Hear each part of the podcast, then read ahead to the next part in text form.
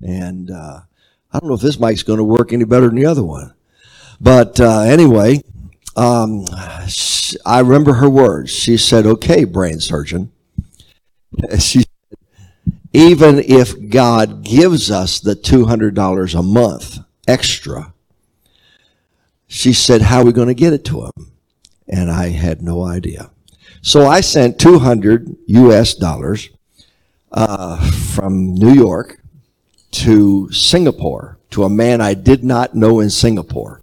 And that man that I did not know in Singapore sent my $200 to a man I didn't know in Bangkok, Thailand. And that man in Bangkok, Thailand that I didn't know sent my $200 to a man I didn't know in old Rangoon, city of nine and a half million Buddhists and Muslims. And that man I didn't know in Rangoon sent my $200 to a little general store in a village called Onglan on the Irrawaddy River in the middle of old Burma. And Pastor Tain Win E came out of the jungle 12 plus miles on foot, went to this little general store and picked up his money and got every single penny. How does that happen? I mean, my even my pastor said your 200 bucks is gone. but it it was gone, but it went to the right person. And uh, so after about eight months of doing that, Pastor Tain, when he said, What would hinder you from coming to our country? And I said, Your government, because at the time it was a military dictatorship. The country was closed, and the uh, totally isolated from the whole world. And uh, so God gave me a visa. There were several pastors said, We'll go with you. I had preached in a dozen, 13 foreign countries at the time. I had been all over Europe and Canada and Mexico, but I'd never been in Asia. And so I, I, uh, they, all those preachers backed out. I got a visa to old Burma, Myanmar now, and uh, I got on a flight in Elmira, New York, and flew to Detroit, and then boarded a big wide-body jet for Narita International Airport in Tokyo. And I asked the I asked the uh, the um, stewardess. I said, "Exactly how long is this flight?" She said, "It never ends." And so after about 14 hours in the air to Narita International Airport. We got on another plane, narrow body this time, and I'm thinking it's just a couple hours down to Bangkok, but it was nine hours stuck between two very large people with very little leg room. And uh, finally got to Suvarnabhumi International Airport in Bangkok. Suvarnabhumi is Thai for Golden Land.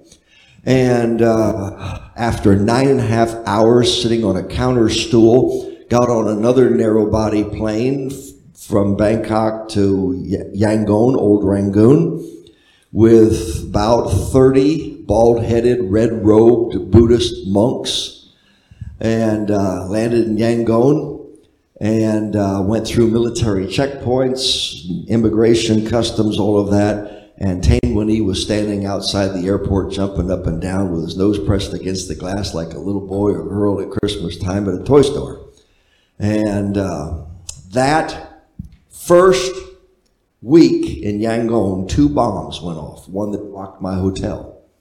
And the next day, uh, I mean, the next week, I was on my way up to Pastor Tainwini's compound, his jungle compound. That first week in Yangon, I saw truckloads of soldiers going up and down the boulevards. Every, there were armed, there were soldiers with AK 47s in their hands at every single intersection. And finally, uh, I was, uh, Pastor Tainwini had set me up to preach in a church. And I said, that's wonderful. But I didn't know it was an underground church. I preached in a dozen underground churches in the city of Yangon that first week. I was in a garage.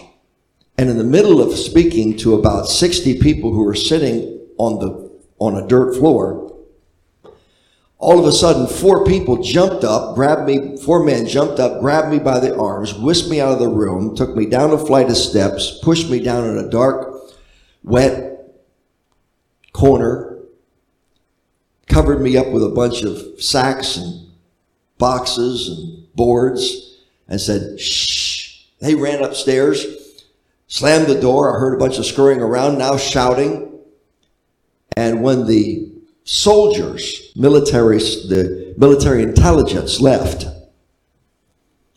Those four men came back downstairs, dug me out of my corner, took me back upstairs, put me in front of the people, and said, Please continue. So at the first of the week, we got into a 1972 Toyota Corolla and went up. It was so we left at about 10 o'clock in the morning. We arrived in Yangon up the Ayeyarwady River, the Mississippi of Old Burma. 4.30 in the morning, arrived in the village of Ongland, and some young man scurried out of the jungle, grabbed my bags, and disappeared. I followed Tain Winnie, didn't have a flashlight. I fixed that later. And uh, through, a, through the jungle on a very narrow pathway, down a ravine, back up the other side, way out. I don't know how many miles, it took forever and finally came to a little pavilion about seven o'clock in the morning. They said, You can rest a, while. And I climbed up in this bamboo hut and started and fell fast asleep. I was exhausted. In about a half hour, some men came and they said, Brother Bob, please come, come, come. I said, I'm sleeping. They said, please come. We have meeting. I said, it's eight o'clock in the morning. And there were hundreds of people that had joined those 60 children under a makeshift lean to pavilion out in the middle of the jungle. And I took my Bible and began teaching them the scriptures with Pastor Tain Winnie interpreting for me. And uh, by three o'clock that afternoon, uh, we were starting our third service of the day. More people had come, and that's when the soldiers came, local police with military intelligence, white helmets, camouflage uniforms, took my passport, put me in handcuffs, took me down to the local hoosegow, and for the next several days interrogated me. They really thought that I was an American spy. When they found out I was a Baptist preacher, that was worse. And so, long story short, I've been going back and forth ever since. Now, we have our own Bible college after this is our 15th year. Um, I came back from that initial trip, started GLBM, Golden Land Baptist Missions. Now we're working with 200 pastors, national pastors. We have our own Bible college, Cornerstone Baptist College, seven schools, and uh, just graduated another dozen young men who are already in place, planning new churches in the middle of their in the middle of civil war. After COVID, they had a military coup, and now civil war. I mean, blood and guts civil war. It's awful. And uh, I mean the brutality of the Burmese military is ridiculous. I mean, just for no reason at all other than just fear mongering. You all need to thank God for America every day.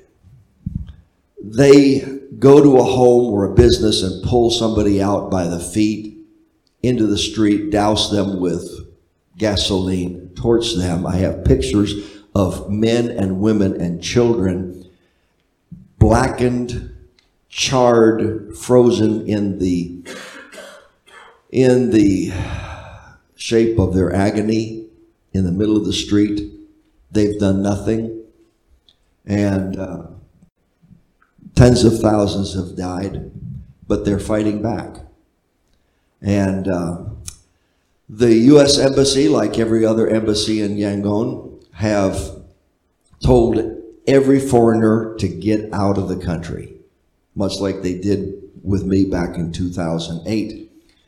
And, uh, and all the cults left, all the teachers with NGOs and, uh, you know, English teachers and so forth, they all left from countries, a lot of foreigners from Netherlands and Norway, Great Britain and Germany and Russia, and uh, uh very few from America. But anyway, everybody got out except our families. We have three, we have several American families on the ground there in Myanmar. And uh, we have 423 orphans. And, uh, in, and these are orphanages in different places. I'm talking collectively, we have maybe 20, 25 here, and maybe 160 over here, and 80 there, and 60 in another place, and so forth. And uh, so, even with the Civil War, here's the good news.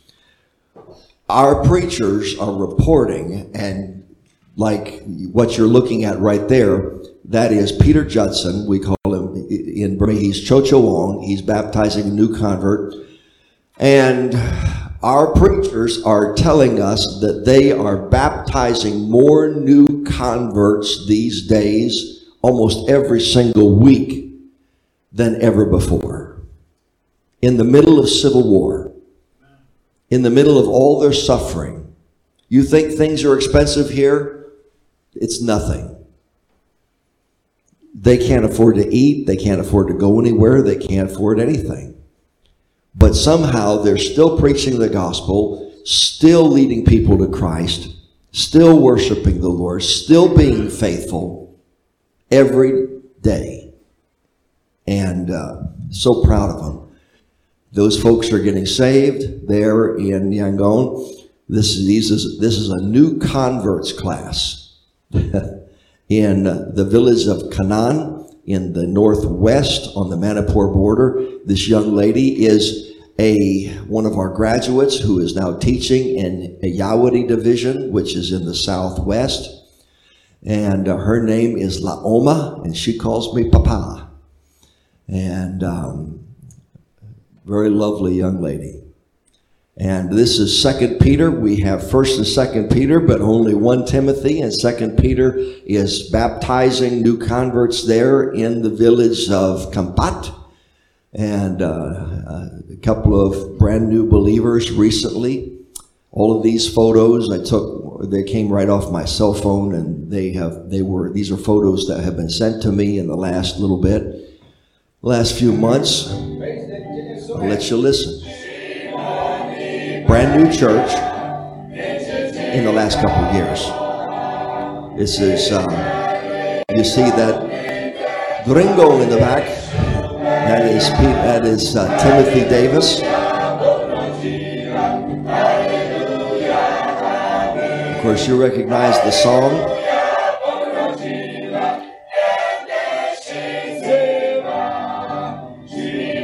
And you can go to the next This is Pastor Tane new crop of students and orphans. Now, all of these children, all of these children, except for the man, the young man that's playing the guitar, who is like my son. You see him in the yellow shirt there through the crowd. That's uh, that young man has been raised in our orphanage there.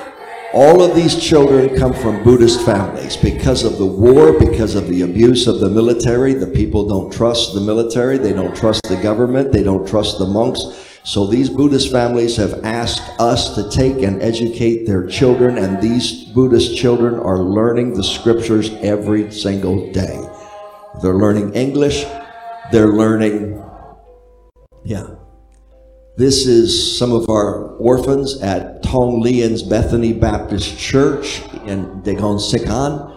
They're south of the city of Yangon, Old Rangoon.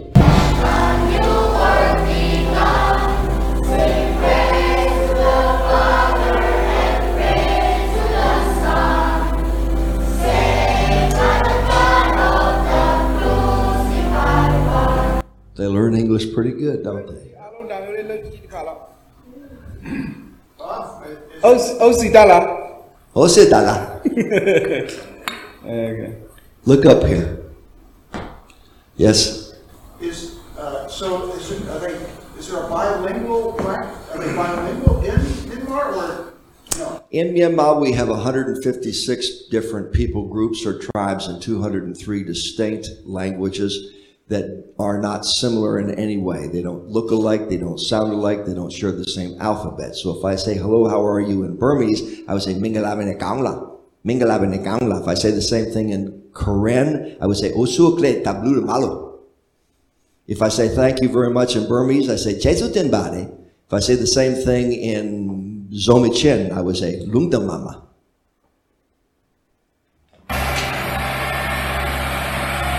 Brother Judson's tractor. They are putting in a dike to keep the floodwaters. Some of you remember seeing a picture of, of uh, Peter Judson, Chocho Wong in floodwaters on that property, floodwaters up to his neck. And of course, when he came out, he was covered with leeches. This is in Mon State, down in the southeast, along the Thai border. That's a Buddhist temple, all the way up there.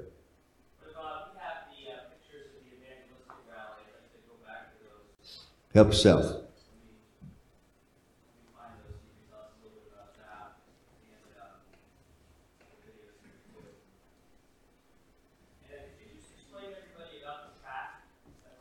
I will. This is, uh, I have, we have two 1,600 seat t- evangelistic tents, gospel tents, there in Yamba. I air freighted these in. They thought it was not possible. But both of them made it through. We paid significant customs on these tents and uh, to get them in. But as you can see, it was well, well worth it. And uh, this is in one end of the tent.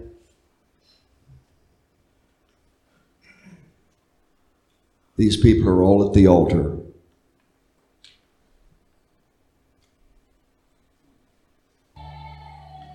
Turn that up, will you?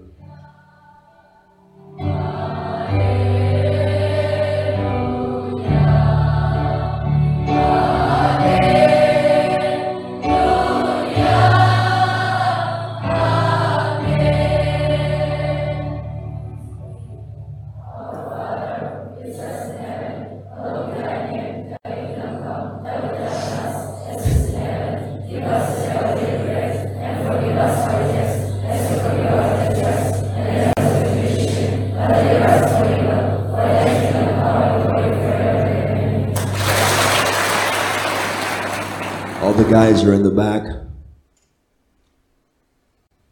There's another video.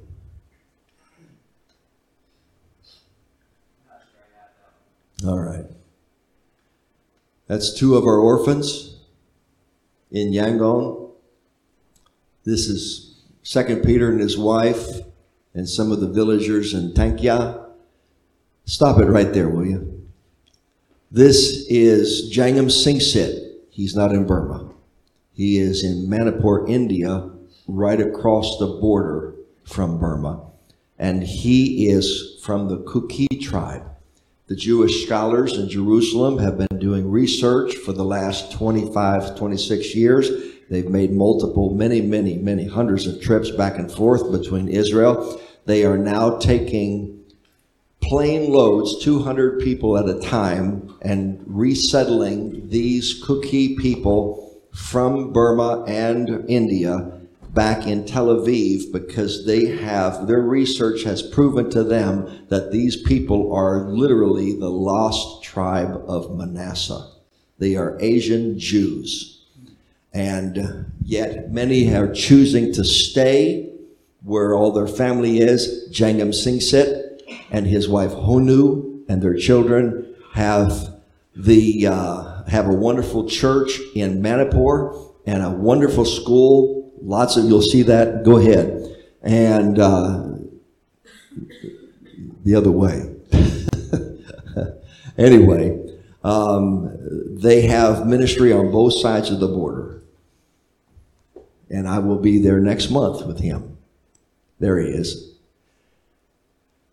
And uh, that's Pastor Stephen Larnak and Pastor Tong Lian and Preacher Boys. And this is Pastor ah Alin and two of his brand new converts.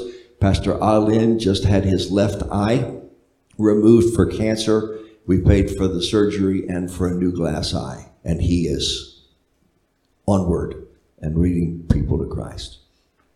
This is Pastor Lawton Knox New Church. This is the back of it.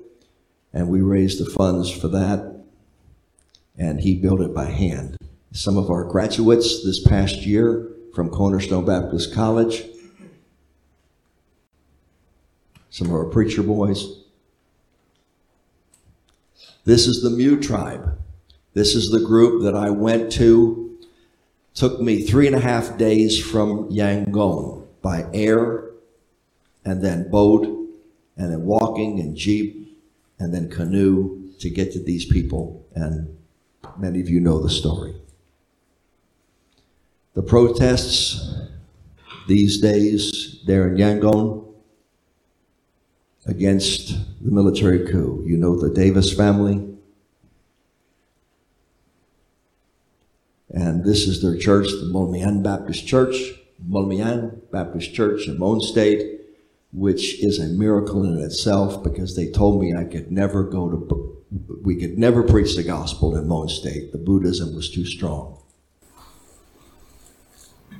Can you just go back one slide? You bet. So, for those of you that don't know, up in the left-hand corner of that picture is Tim Davis. He and his family came several years ago and uh, were raising support for the mission field. And uh, they're a wonderful family. I, I just, uh, Rob preached last night on lack of faith. That family came and he preached, presented their ministry. In my mind, ashamedly, I said, they'll never make it. They'll never even get to the mission field. And I decided we weren't going to take them on for support. Well,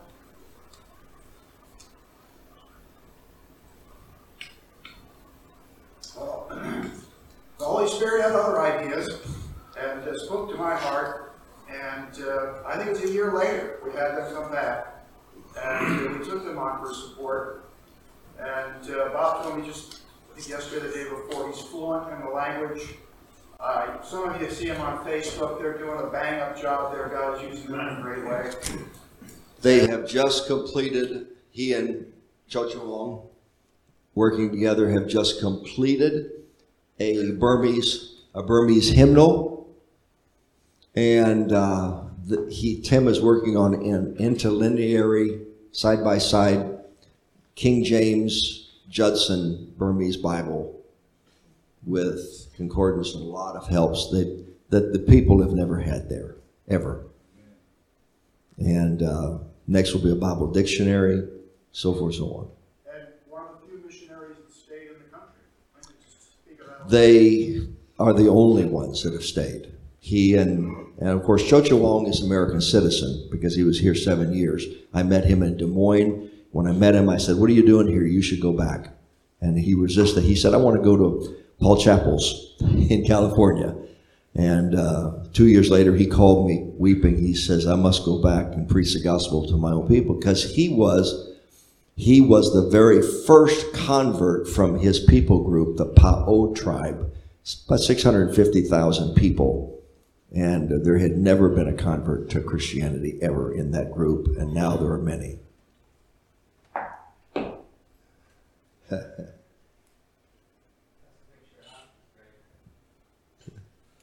Shwinu. My Swinu, not M Y, M A I, which is like miss in my language.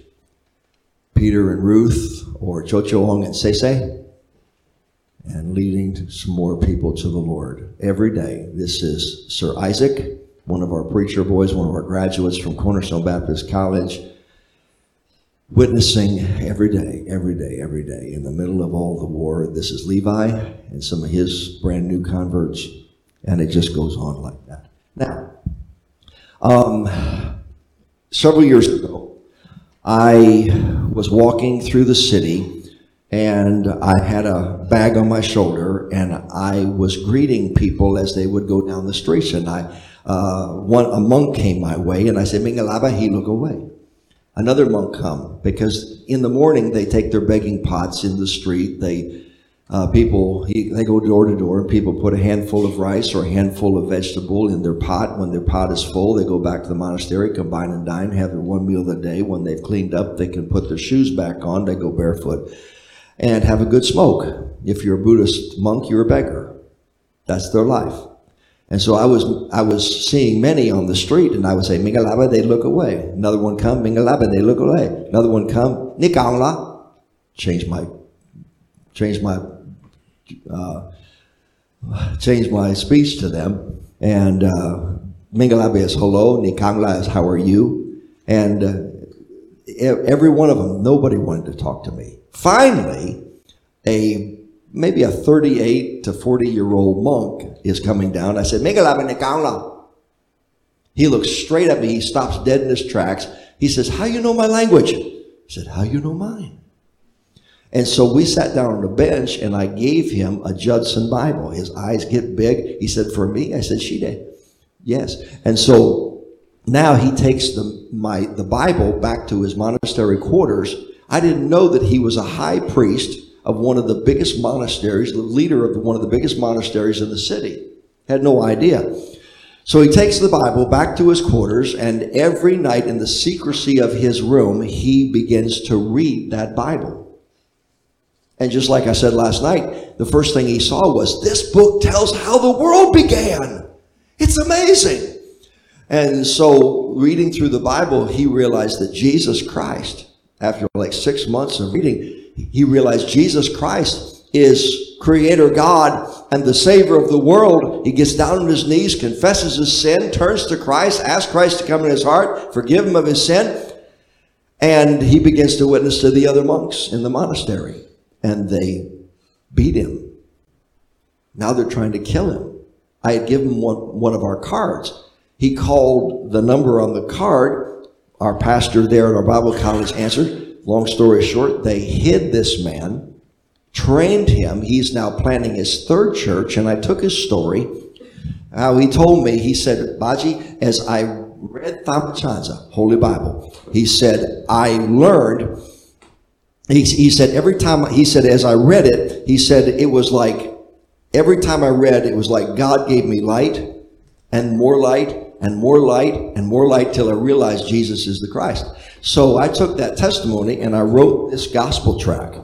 And we print, this is the English version, and you have it or you're going to have it. And full of scripture. All the red is scripture. And uh, I took his testimony of more light, more light. And so I translate that. I start with his testimony and then go first light, second light, third light, fourth light. First light, the true nature of the living God because they have no idea who God is. Buddhists don't believe in a God, but they believe they're becoming a God. So, second light, the true the true nature of man. We're sinners in need of a savior. Third light, the true destiny of man. And fourth light, the true savior of man. So we translated this into Burmese, printed 40,000 of them in Yangon, and they were gone almost overnight. Many thousands of professions of faith. So that was several years ago or more.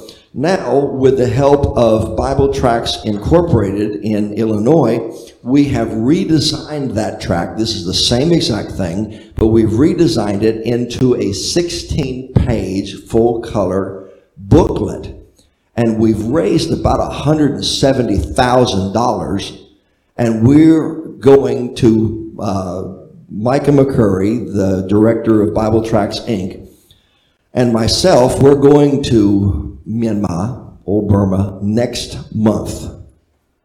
After I get back from, I'm preaching a missions conference in Texas, I fly back and get on a plane for Burma about November 20th. And we will print four million of these in old Burma. And we have the manpower just through GLBM to distribute these all across the country. Now, brother, we have 56 million in Myanmar. We're the largest country in Southeast Asia geographically. And uh, the Buddhists are very are, are studiers. They will take this, they will not throw it away. They will read it over and over, study it, uh, then pass it along. This thing will make its way all over Southeast Asia and into China. And so we really ask you to pray for that. This is a monk tells how he found true enlightenment. Same thing. All right. You want to ask questions? All right. No, I mean you. You were going to interview me or something. All right. By the way, this Bible cover is from the Hakka Chin tribe. Hakka, Hakka Chin. There's 50, you know, 50, Heinz 57 varieties of Chin in Chin State. They're all originating in Tibet. They came down thousands of years ago. Hakka. This is the Matupi tribe. And every tribe has its own colors and patterns and so forth and, and uh, so forth. All right, question. Have you met any uh, resistance from the Buddhist religion? It is against the law, very dangerous. You're, you're gonna have to repeat the questions, All right. they'll never hear the question. Sure. She said, "Are you are you getting any resistance from the Buddhists? Is is In- handing out the tracts to the monks? in handing out the tracts? Uh, I've never had resistance from a monk or a Buddhist in handing out tracts. Uh, they said it couldn't be done, especially in Mon State, in the in the city of Moulmein, where where Davis and Judson are. But uh, we had a team of thirty some Americans. We were in the street, in the traffic, passing them out to not only people passing by on foot, but in cars and trucks had no problem at all. We were in the village of Kalay, which is about 450,000 people. I say village city. And uh, we distributed a quarter million gospel flyers, full color, in preparation for that big tent meeting. We fed 4,000 people a night. I think I put in in this uh, this meeting. Um, I think I put a picture of a woman uh, standing stirring a, a big kettle. Did you see? Did you see that? All right. We had about thirty of those kettles. They were full of rice porridge with chunks of ham, and four thousand people a night. I couldn't believe it. I don't. I have no idea how we did that, but it, it got done. And then thousands of people came in and around the tent every night for five days, five nights. So the week before that, we passed out. We distributed. The police were watching everything we did. Never questioned us. Never. St- they followed us. You know. You know, years ago, the, the same fella that arrested me in Ongland, he followed me across the river, a three miles wide river. When I took all the students, 120 students across the river to get ice cream at a little shop on the other side of the river, and he followed us over there, military intelligence. He wasn't the local Huskow, he was the Fed. And that's the one that had arrested me, the federals. And so we, we, as we were in the village of Fayette on the other side of the river, follow, follow, follow, motorcycles and on foot and so forth. We came back to the river. He approached us and he told Tain Wani, Pastor Tain, he said, pointed at me, he said, This is the same man that I arrested three years ago. What is he doing back here? And so t- he took all of our passports and uh, all our paperwork. We had letters of invitation from the tribal council. And he examined all that and then came to me and handed it back to me and looked me right in the eye, handed me my passport. He says, Enjoy. I said, Thank you. I said, "Chezutin He said, Oh, you learn my language now. And uh, so we went back across the river. And as we were walking up the bank and into the, the village, on the now on the pavement, I looked behind me and he's still coming with six of his other soldiers. And uh, so I turned around and I waited for him. And I said, Are you going to follow me all day? He looked at me, he smiled. He said, Yes. I said, Well, then come, I'll buy you lunch. so we went to a little street cafe. I bought all the students lunch.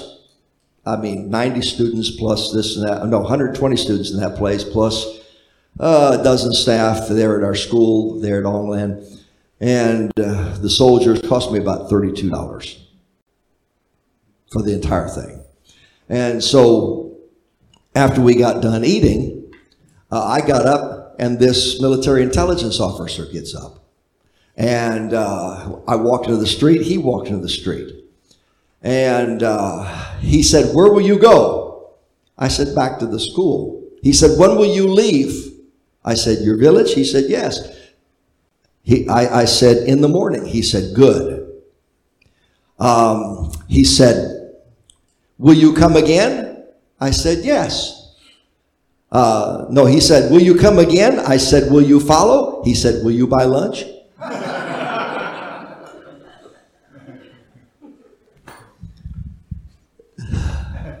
you just gotta go with the flow, you know. Yeah, so I think that answers your question. Questions? Any questions? Having more people saved than ever before in the middle of civil war and brutality. And that's an amazing thing. Yes, ma'am. What? That's a wonderful question. She says, What would you like us to pray for?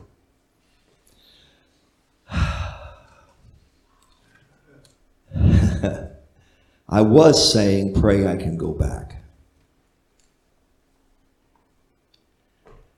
Because I didn't know for sure if I was going to ever going to be able to go back. And that's been the hardest things. But I'm going back. The war's not over. Um, their COVID is not over. I have three pastors right now with dengue fever. That is a very huge problem in Myanmar. More so, I mean, everybody's got malaria. They deal with that. Pastor Tong Lien in Yangon, he had it, had malaria for, fought it for seven years. Um, so pray for our trip. Pray for these right here. People will receive these. Pray that when we print four million of these, that the military government will not confiscate them. That's a big, you know what I mean by that? They'll not take them away and burn them um, because we want these in the hands of the people. But uh, we, we sent you some money for that, correct? Yes, you did. That's part of that $170,000. I still need about 20, 20,000. So you pray for that too. Um, yes, ma'am. When they, when they get saved, are they shunned from their family? Yes, pretty much. Not always. Not not always, but most often, I guess I would say. Uh, um,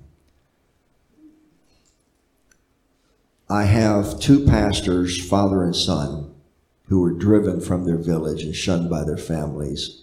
They both started churches. The father started one village, the son started another. They're part of our network. I'm trying to bring the son here in March. His name is Panzo, but he's one of the ones that has dengue right now. He is so impressive. He's pure Burmese.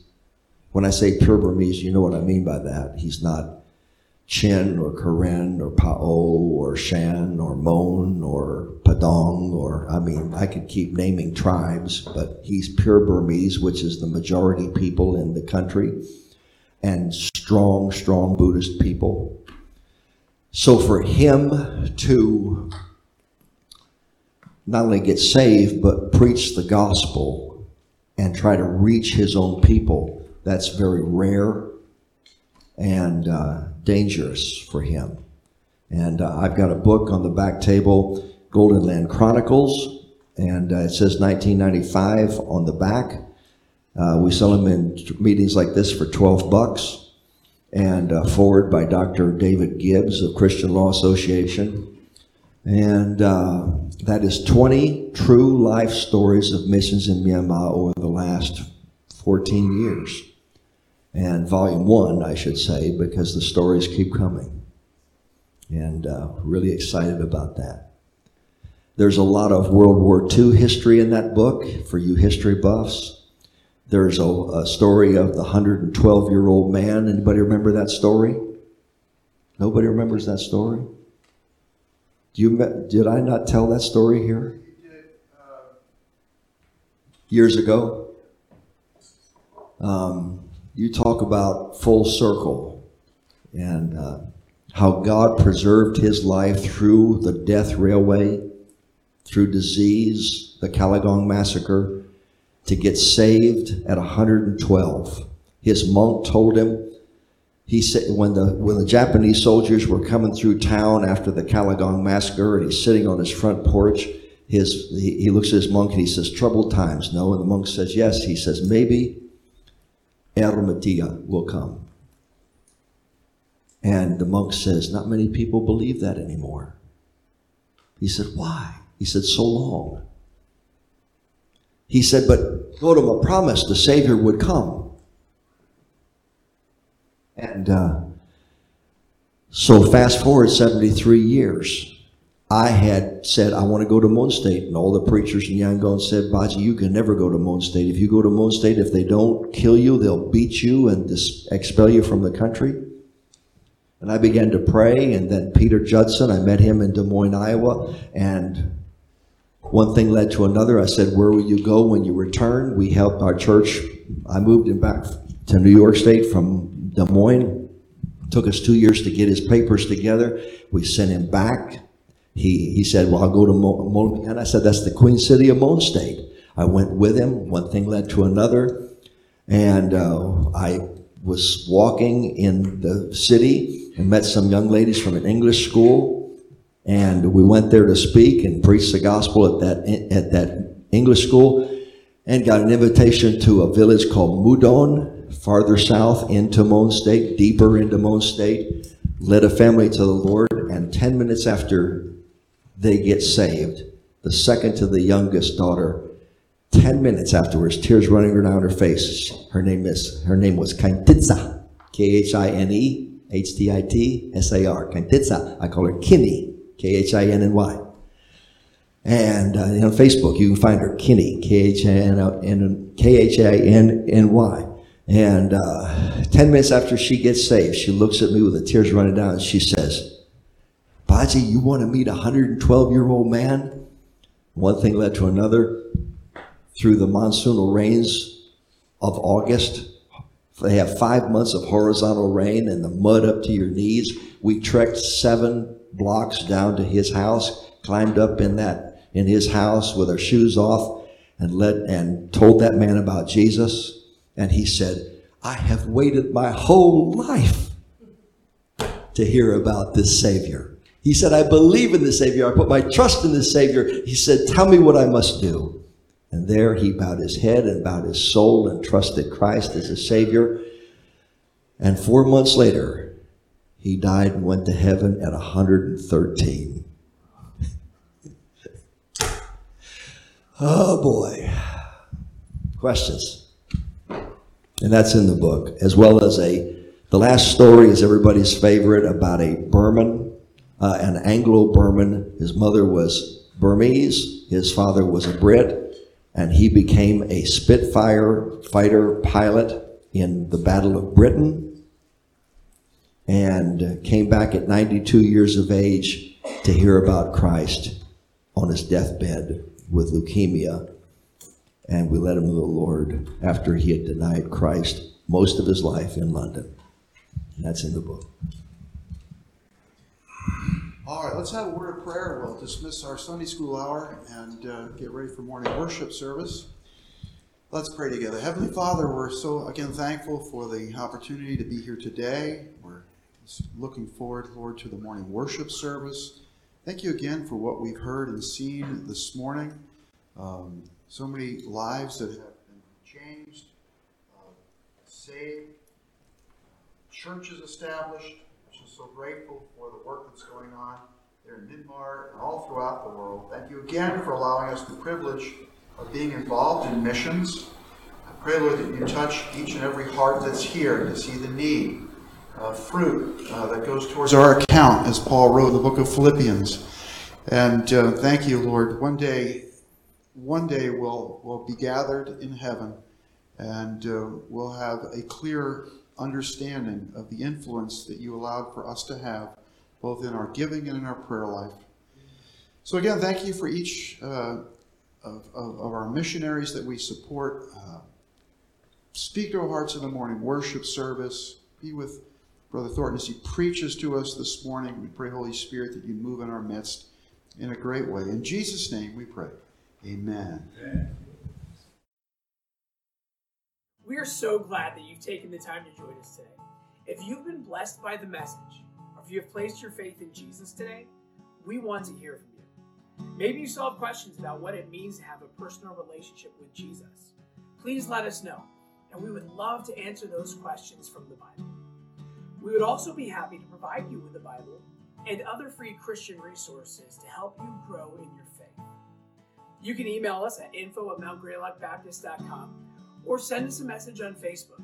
You can also call us at 413 662 2107. We would love to hear from you, and our desire is to be a blessing to you in any way that we can. God bless.